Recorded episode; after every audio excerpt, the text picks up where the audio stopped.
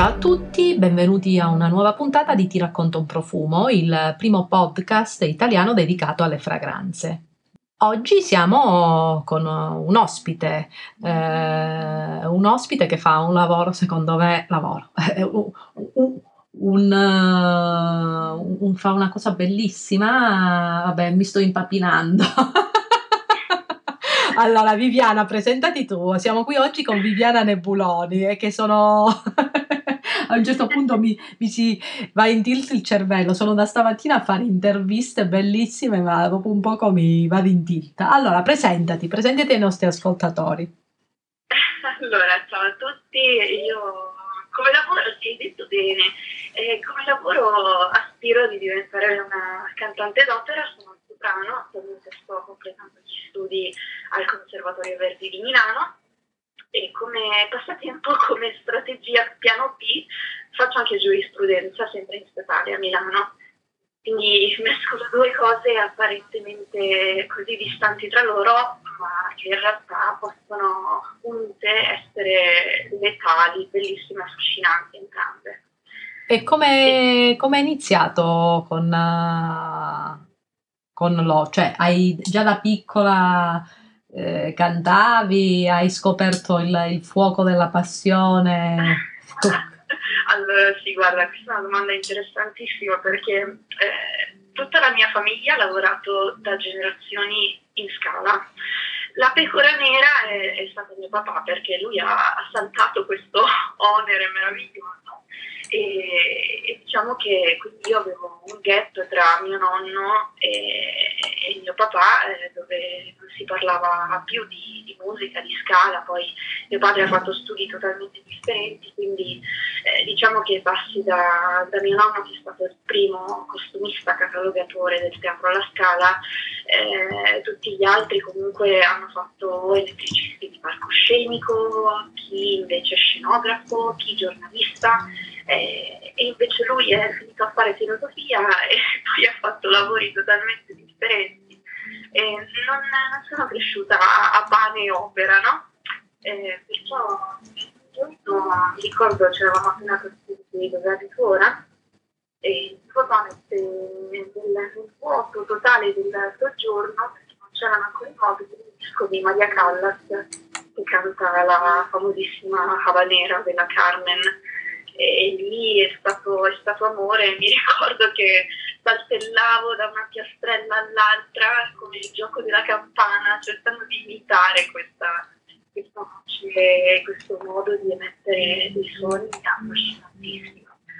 Ah. Lì poi c'è stato un momento di vuoto perché avevo sei anni, poi in realtà ho preso studiare a 16 e, e invece è stato un colpo di fulmine perché passeggiavo per Milano, zona da zero e da questo scampinato sento, sento un soprano che canta e dico basta, è, è vero, devo farlo anch'io, quindi è nato così per gioco. Ah, sono, sono cioè, curiosa di, di, di, scoprire a questo punto un, un po' di più del, eh, di questo percorso, no? quindi hai iniziato prima a, a, prendere delle lezioni e poi dopo ti sei iscritta al conservatorio contemporaneamente? È stato, è stato un po' tutto un mix. Conta che mia madre, eh, il suo sogno era che io suonassi il pianoforte, quindi a 5 anni mi compra questo aggeggio eh, infernale che non volevo studiare, poi in realtà man i bambini da impazienti capiscono che comunque fare musica è un sacrificio e, e poi diventa la propria vita e quindi io ho cominciato come pianista. Eh, non ho mai smesso di suonare, ma mm, la cosa, la cosa più assurda poi è stato appunto cominciare a prendere lezioni in questa scuola privata dove appunto c'era questo finestrone di questo scantinato eh, e da lì poi eh, è stato detto ma perché non provi a fare la missione in conservatorio? Quindi le due cose a un certo punto sono state coincidenti, quando sono entrata poi eh, ho cominciato effettivamente lì. E quindi ormai sono cinque anni che, che sono in conservatorio, prima il preaccademico e poi il triennio accademico e adesso ho il diploma di laurea. Quindi stai arrivando alla fine praticamente. Sì, speriamo, speriamo in Dio veramente questo periodo ci ha messo tutti a dura prova, ma eh, abbiamo capito l'importanza di, di fare arte anche, anche, sui social, anche su mezzi che con la loro dimensione virtuale possono sembrare inadatti, eh, però diciamo che anche in vesti meno ufficiose è possibile farle, fare arte anche, anche attraverso Instagram Live per dire.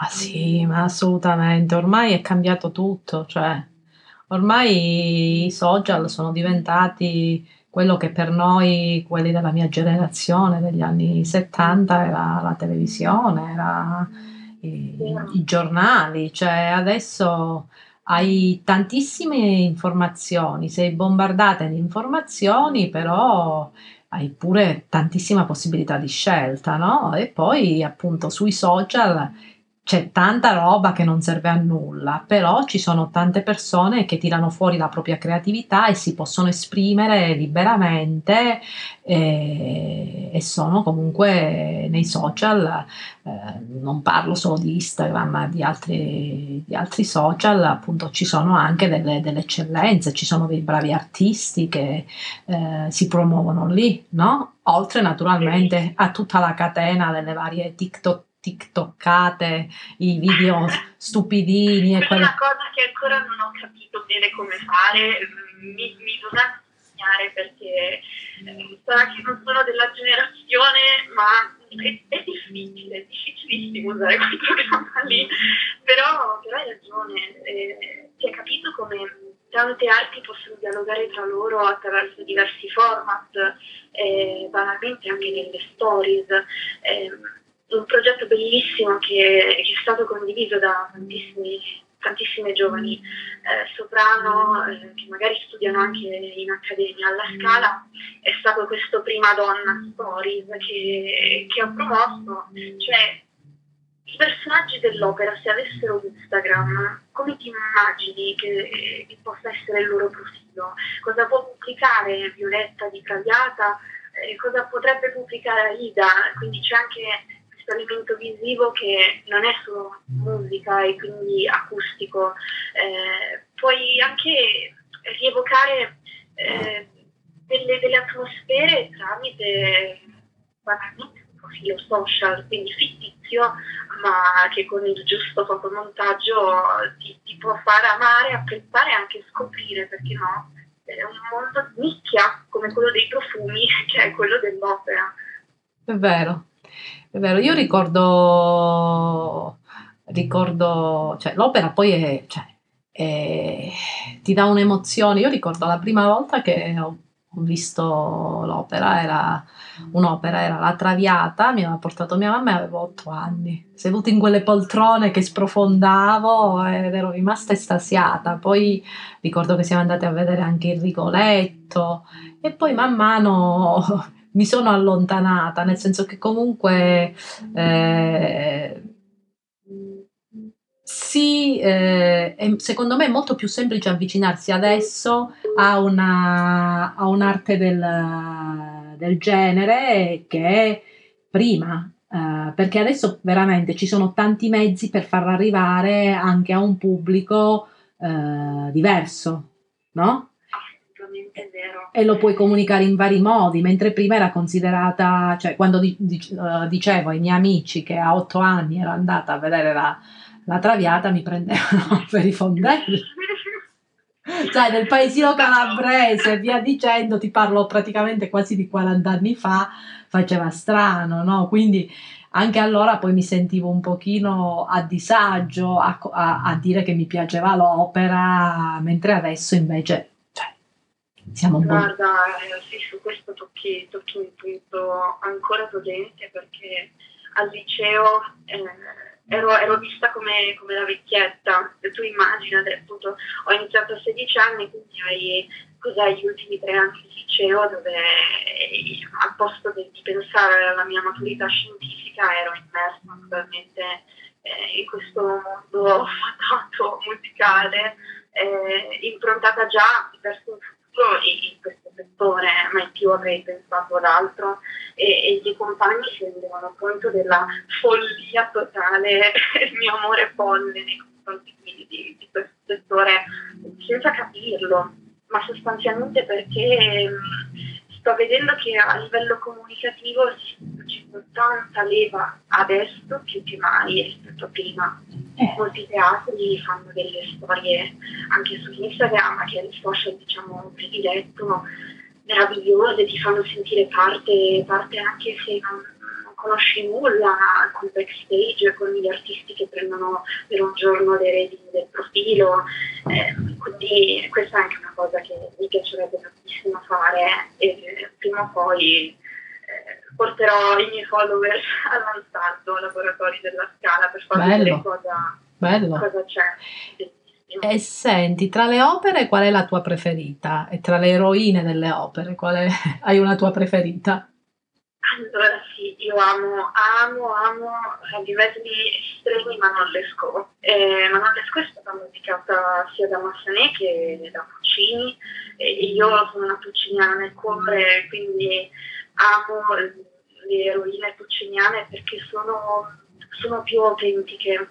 Eh, sono quelle che eh, scelgono il loro destino. Se ci pensi ad esempio Traviata, Verdi, eh, hai Violetta che le piomba la crisi addosso, eh, ti sguidi con diciamo, il futuro suocero, quindi tutti impedimenti esterni che eh, non le permettono di raggiungere la felicità, la realizzazione sì. personale.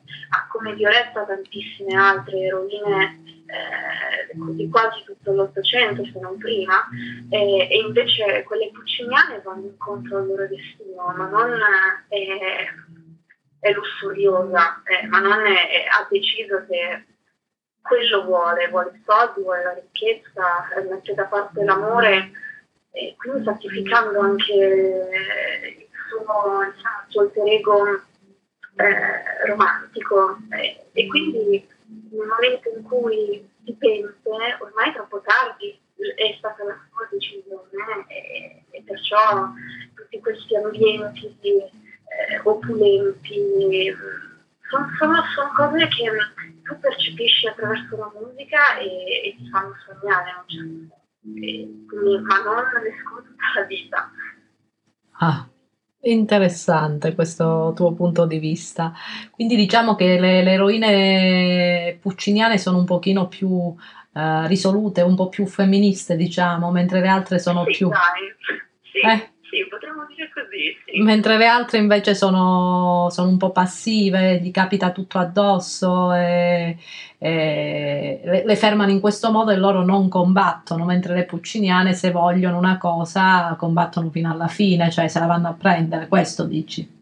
Esatto, se ci pensiamo alle scuole alla fine eh, muore diverso della Louisiana e seguendo questo fantoccio, questo amore che in realtà aveva già deciso di non, non seguire e quindi eh, basta, Quello, quella è stata la sua decisione e si tente alla fine in un certo senso. E senti, e se, che, che, secondo te che profumo potrebbe indossare una, una donna del, del genere?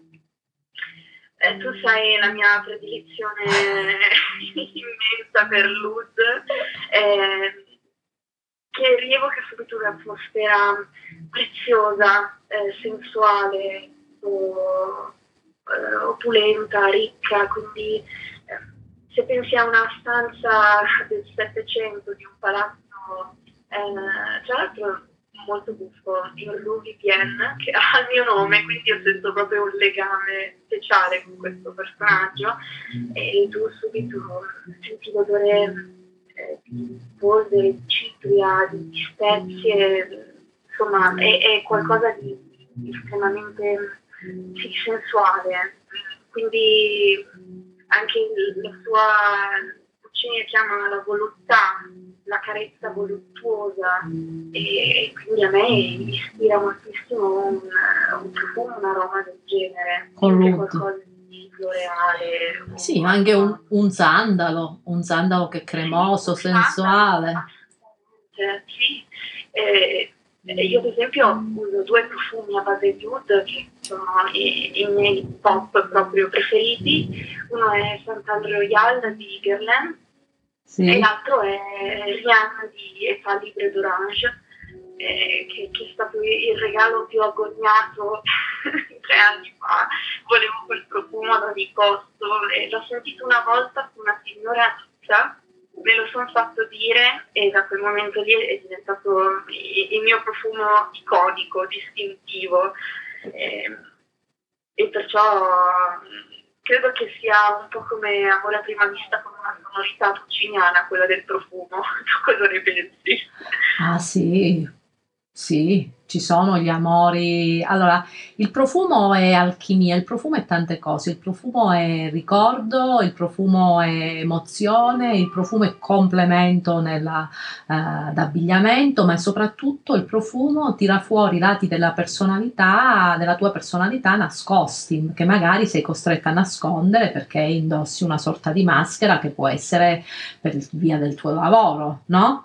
E, e mo- molto probabilmente sicuramente a volte vedrai donne che hanno un tipo di stile che ti aspetti un profumo e invece non lo hanno perché indossano il contrario o viceversa, oppure donne che le vedi già arrivare tutte con uh, i fiorellini e gli abiti romantici che si, eh, enfatizzano ancora di più il lato romantico con il profumo, però sicuramente il profumo è, è una storia in bottiglia, il profumo è tante cose e poi soprattutto la, la parte di più che mi piace nel profumo è che ti rende delle emozioni così forti soprattutto emozioni legate a persone che non ci sono più e non è solo il profumo, io comprendo anche la parte dell'odore, cosa c'è di, di più forte di entrare a casa di una persona che è mancata da poco, aprire il suo armadio e sentire l'odore dei suoi abiti, della sua pelle, è un'esperienza veramente molto forte, molto più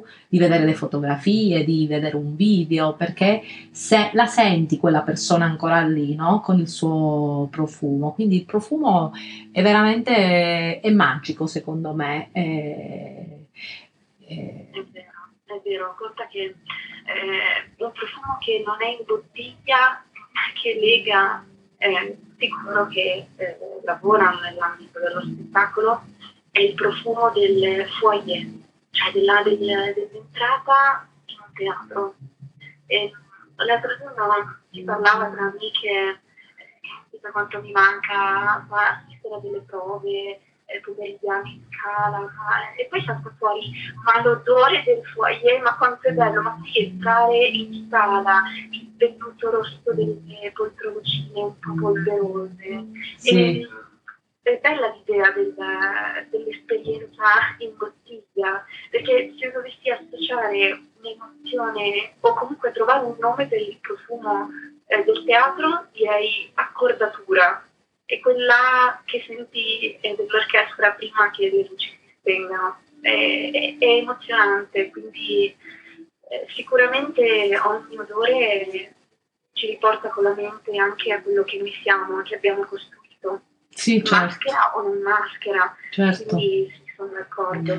Poi, poi oltretutto ci sono profumi che accompagnano periodi della tua vita e che poi non vuoi sentire più perché appunto ci sono periodi che se ti senti più eh, che ne so indeciso, più mh, mm, pessimista, allora usi determinate note, eh, poi invece ti cambia tutto, ti sposi, hai figli oppure fai un lavoro finalmente che ti piace, la vita ti sorride, cioè ci sono periodi, ci sono mh, mm, eh, profumi che sono legati a periodi della tua vita, ma anche a persone della tua vita, per cui se hai un profumo che ti lega, come ricordi, a un ex fidanzato che odi, non lo, non lo userai mai più. Aiuto! È così, oppure... Eh, oppure io conosco persone che non tollerano determinate fragranze femminili perché si ritrovavano la collega o la capa che era una testa di cavolo eh, che era odiosa, quindi appena sentono quella fragranza associano subito a quella persona e non riescono a sentirla neanche su persone che invece sono amiche, perché stando stretto contatto con questa persona che indossava la fragranza gli, gli fa, fa, venire in mente subito questa.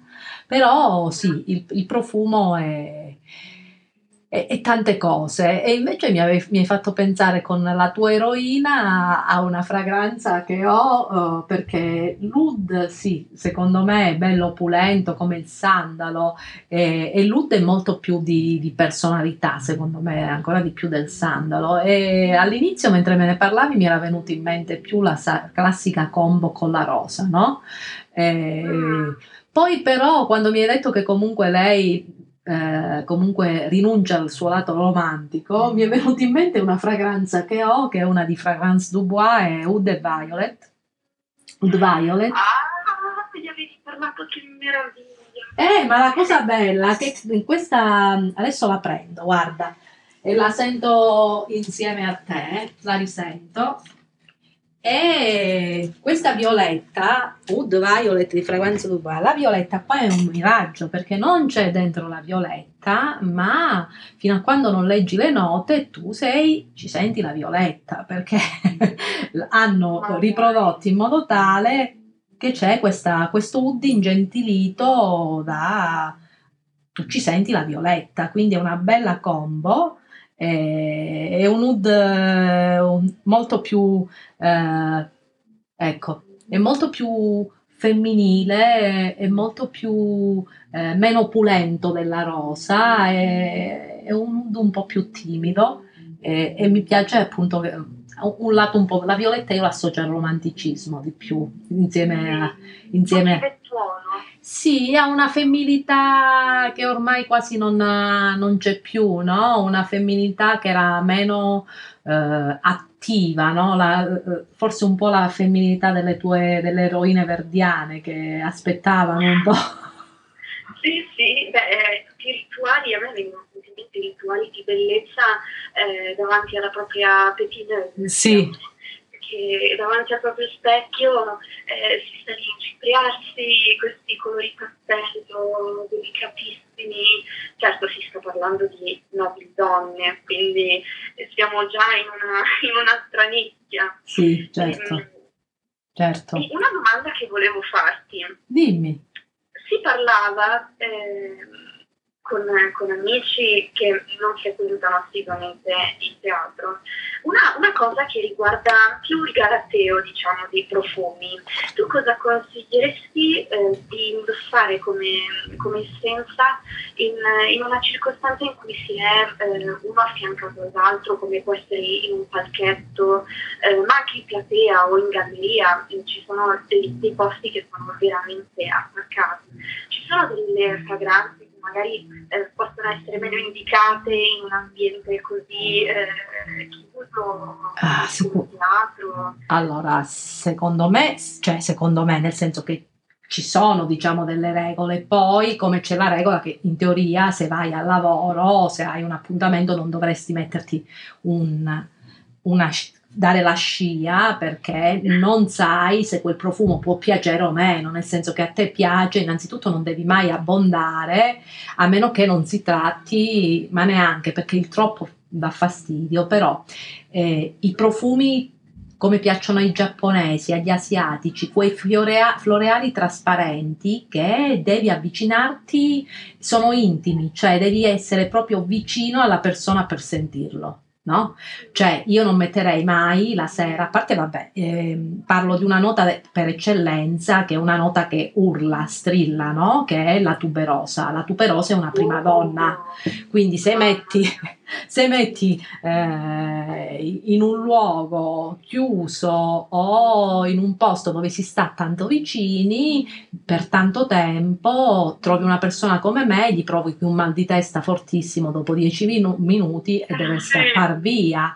E poi, secondo le leggende, pare che durante, se c'è un uomo potrebbe andare meglio, nel senso che comunque, secondo la leggenda, nel Medioevo, quando c'era la fioritura delle tuberose, le donne non sposate erano invitate a stare chiuse in casa perché faceva venire eh, pensieri impuri. Quindi, eh, però anche l'Ud, eh, c'è Ud e Ud, ma diciamo che è molto forte come profumo, e così come secondo me i gourmand troppo, troppo dolci cioè, le fragranze è come l'abbigliamento, no? Nel senso che comunque uno smoking sta bene sempre, non è chiassoso, sta bene in ogni occasione, no?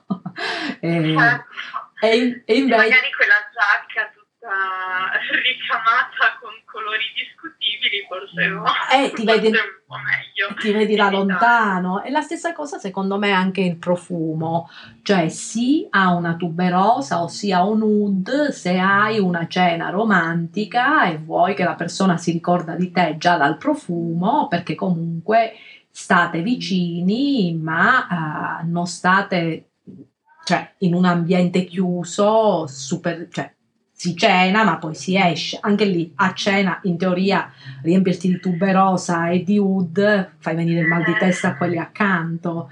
Se ceni fuori perché no? Però è come la regola secondo me di quando vai al lavoro. Quando vai al lavoro che cosa sta bene? Un profumo che odora di pulito che odora di fresco, odora, sai, il pulito, il fresco, fanno subito rassicurante, fanno subito, eh,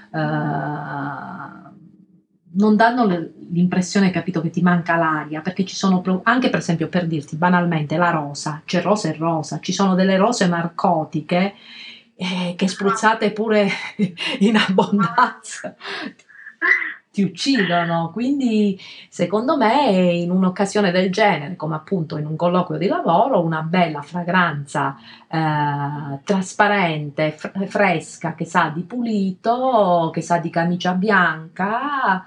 Eh, ti, ti, dà l'idea di eleganza, di raffinatezza e non ti fa venire il mal di testa. Oppure, un, appunto, se sei una donna che ama i floreali, un floreale leggero e trasparente, appunto intimo, che vuol dire io mi devo avvicinare quasi al tuo collo per sentirlo questo profumo, no? E non 5 metri prima che invadi il mio spazio aereo. Certo.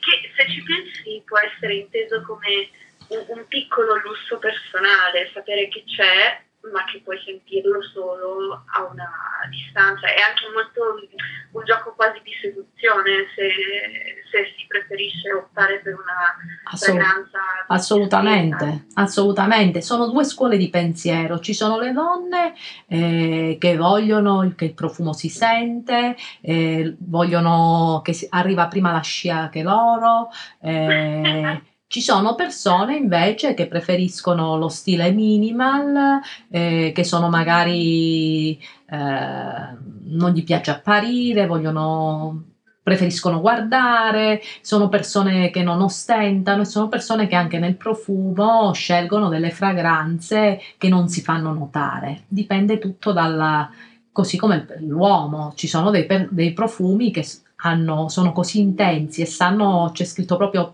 senti nell'aria le note virili che sono uno scoppio di, no? di ormoni e, e, invece ci sono altre fragranze che sono fresche oppure i, i, le classiche fragranze quelle marine, anche se, ah, certo. anche se quelle là piacciono e non piacciono. Quindi secondo me una cosa che va benissimo a tutti è la classica eh, che sia una colonia o un profumo che odora di pulito.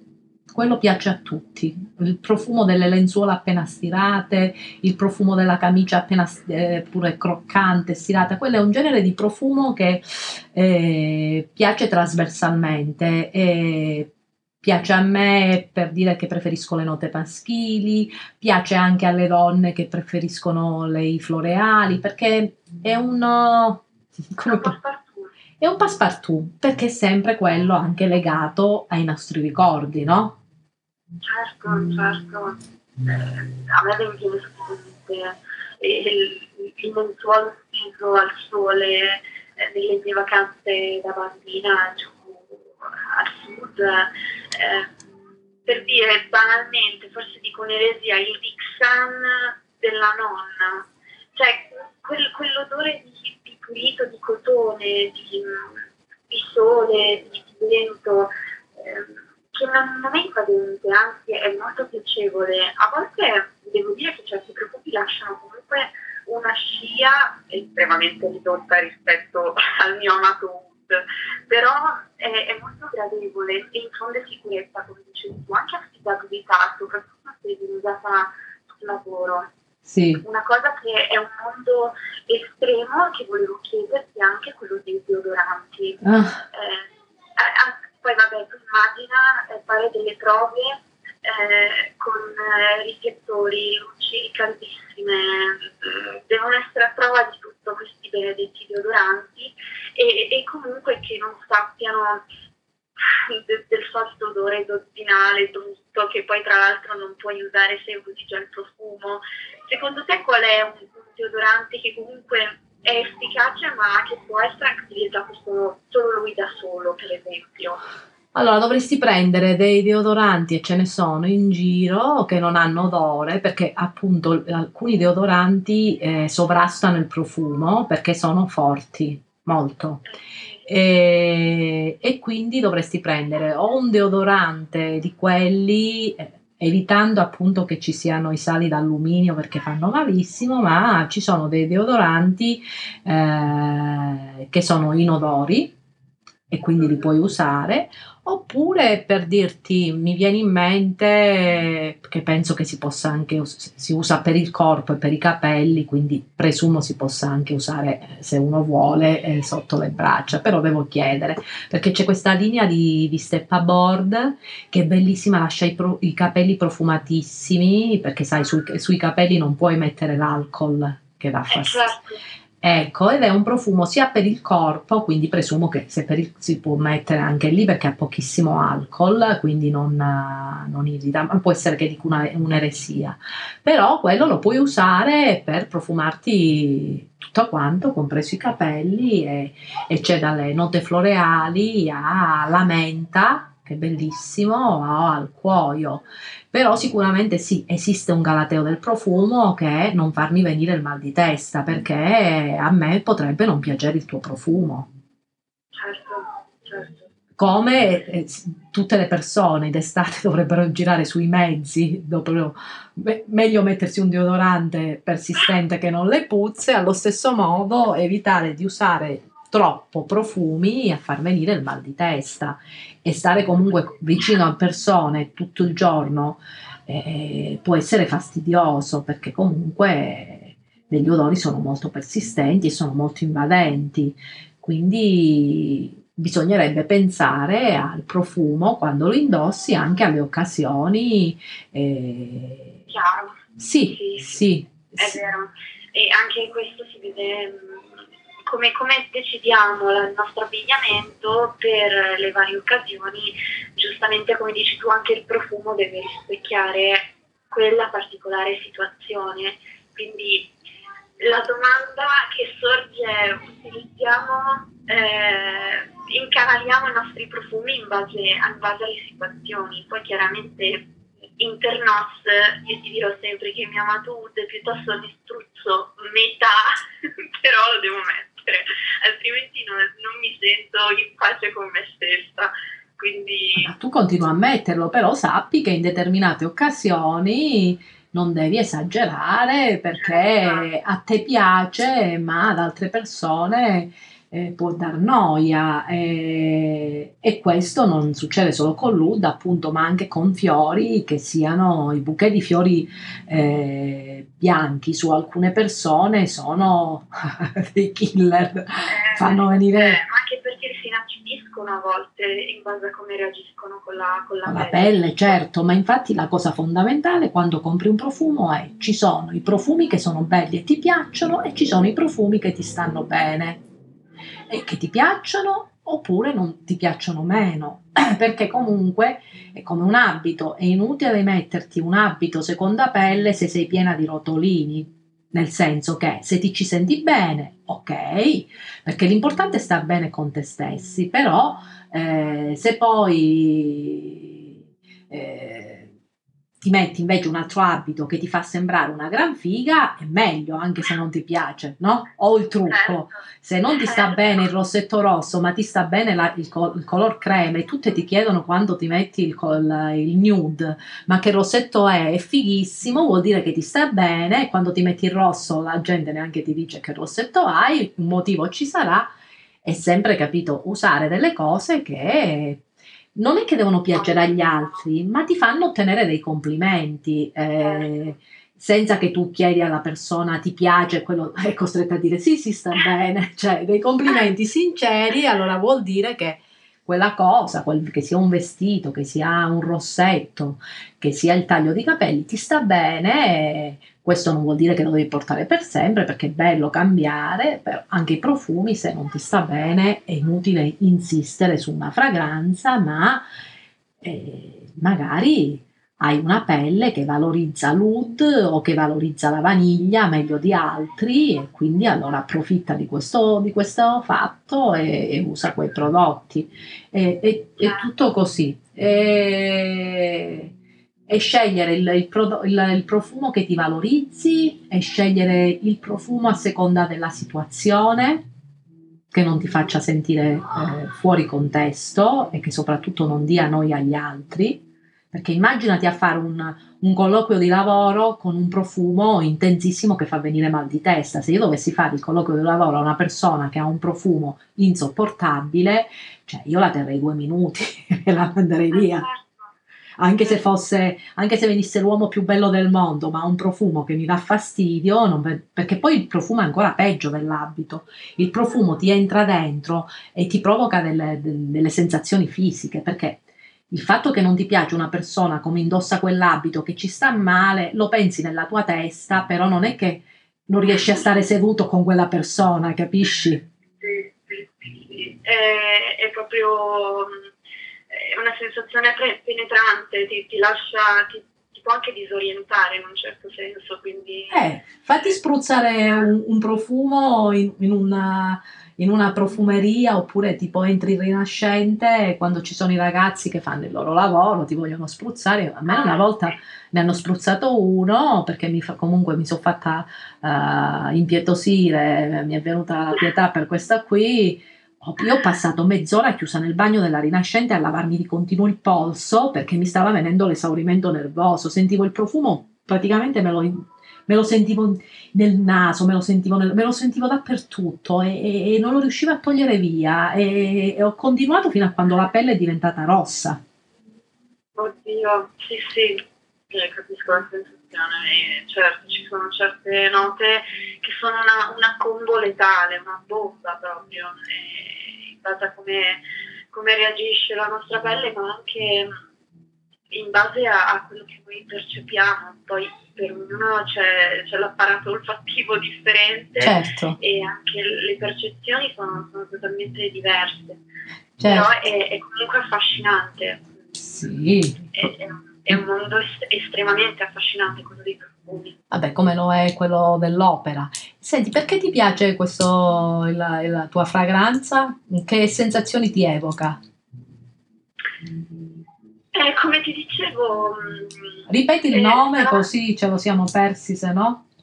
Allora, sono, quello, quello, al primo posto è, è Rihanna sì. di Età Libre d'Orange e, e, comunque è, è quello forse più, più, dolce tra i due, sebbene entrambi siano a base di oud, mentre quello proprio aggressivo, panterone, Santal Royal di Guerlain. Eh, c'è proprio una concentrazione diversa di wood e anche come note appunto una è più solare, l'altra è più notturna. Ehm, diciamo che a me entrambe evocano una sorta di, eh, di sensazione di, di passeggiata in, in un centro storico pieno di mercatini dell'antiquariato. Sarà che io appunto l'ho sentito a Nizza, eh, ogni lunedì a Nizza nella, vecchia, nella città vecchia c'è questo meraviglioso mercato d'antiquariato al scoperto e, ed è bellissimo mm, passeggiare, vedere le antichità, cercare di contrattare sui prezzi, sarà che io sono proprio nonna dentro, ormai dopo questa eh, mi, mi, sono totalmente bruciata. Oh, ma perché? No, no, io adoro, non vedo l'ora che riaprono i mercatini per andare di nuovo a caccia. Eh, guarda, e, e, e quindi io ho associato, ma che ne so, sai, il centro tavola in macramè, alle aperture vecchie dove magari ci manca qualche, qualche goccia di cristallo, eh, cornici eh, vecchie, dorate, anche lì che magari c'è qualche abrasione, eh, le bambole, una cosa che a me è sempre affascinato sono le bambole antiche. Quindi io vedo proprio questo, questo mondo, questa decadenza. Io do a Lud un senso di, di decadenza opulenta, di, po' come alla Gattopardo, no? Sì. Vedi che c'è qualcosa che sta, sta inevitabilmente scomparendo, ma è persistente.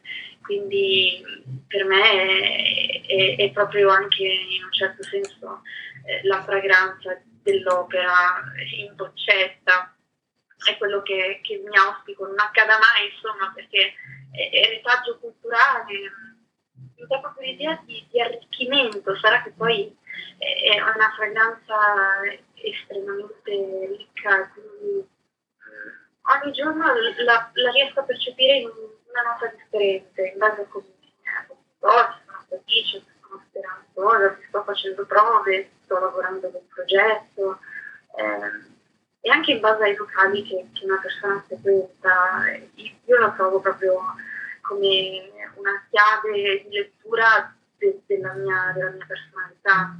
E l'altra invece Santa Royal è da, non da aperitivo ma da, da cena esclusiva due, ricorda molto una, una stanza dai colori vetri ma, ma elegantissima, quasi un, uno sfarzo, uno sfarzo da portare addosso. È, è una sensazione meravigliosa, se chi non l'ha provato sempre annusa di cosa ne pensi, cioè c'è sempre eh, la tappa obbligatoria, prima hai menzionato la rinascente, chiunque delle mie amiche si viene sottoposta a questo test, dimmi se ti piace e, e cosa, cosa, ti ricorda, e più o meno le sensazioni sono queste, a te Lud cosa, cosa trasmette? A me Lud trasmette potenza, a me Lud uh, trasmette sicurezza, trasmette un po' di animalità, quindi un lato un po' wild, no? e, e poi sicurezza, cioè sicurezza... La possibilità, la, possi- cioè la, la possibilità, la la capacità di, del raggiungimento di qualcosa in boccetta, più più dei tacchi, se io non metto quella goccia di profumo lì o, o del rossetto non, non, riesco a uscire di casa davvero, sì. torno indietro no, e me la metto, è, una, è meglio dello psicologo, io lo raccomando, è meraviglioso. Ah, ma tu hai proprio questo preferito, no, io cambio, cambio di continuo perché non riesco a rimanere fedele, sicuramente l'ud è una nota che mi sta benissimo, eh, la trasformo, tranne un oud che ho provato giorni fa, che su di me è la prima volta che mi succede, è rimasto uh, stallatico per tutto il tempo, mentre di solito anche quelli più forti li trasformo, li faccio uscire, li diventano morbidi. E, e mi ha stupito, però sì, eh, l'ud, eh, i legni in particolare, perché comunque l'ud è un legno, i legni io li adoro, e come adoro comunque alcune note che sono belle belle strong che quando trovi tipo le overdose di pepe nero che lo trovo super affascinante poi tabacco eh, cuoio rum queste, queste fragranze che mi danno l'idea di, di, di una persona risoluta, forse mi metto uno, uno, uno, uno scudo, No, mi fanno sentire bene perché comunque a me piace anche vestirmi un po' alla garçon, per cui per me è il giusto completamento, mentre invece ogni tanto quando metto profumi eh, le mie scelte vanno per, su profumi che mi stanno naturalmente bene, eh, che valorizzo, quindi alcune, alcune rose e poi eh, la violetta mm, che mi sta bene e non diventa un fiore appassito subito su di me, è, l'iris. L'unica cosa che sia violetta che iris tendenzialmente tendono a svanire molto di più dei, dei legni. Certo, certo. Però sì, l'ud rimane, però sono troppo infedele profumi. Quindi che, eh, è una deformazione professionale, Vanessa, quindi tu sei scusata. eh sì, io sono scusata, come tu cambi, ti identifichi nel personaggio, no? In, in un, un, giorno sei Violetta e, ti, e, e, agisci da Violetta e il giorno dopo cambi, ragione, no? È eh. la playlist della macchina, cambio a seconda del mood. Eh, è del personaggio che interpreti a seconda del personaggio che interpreti ti è. Allo stesso modo la fragranza. Se tu metti gli oud quelli animalici super forti hai ti senti in un modo rispetto che metti la violetta o l'iris un, ti muovi anche in modo diverso e tendi anche a scegliere un abito diverso capito?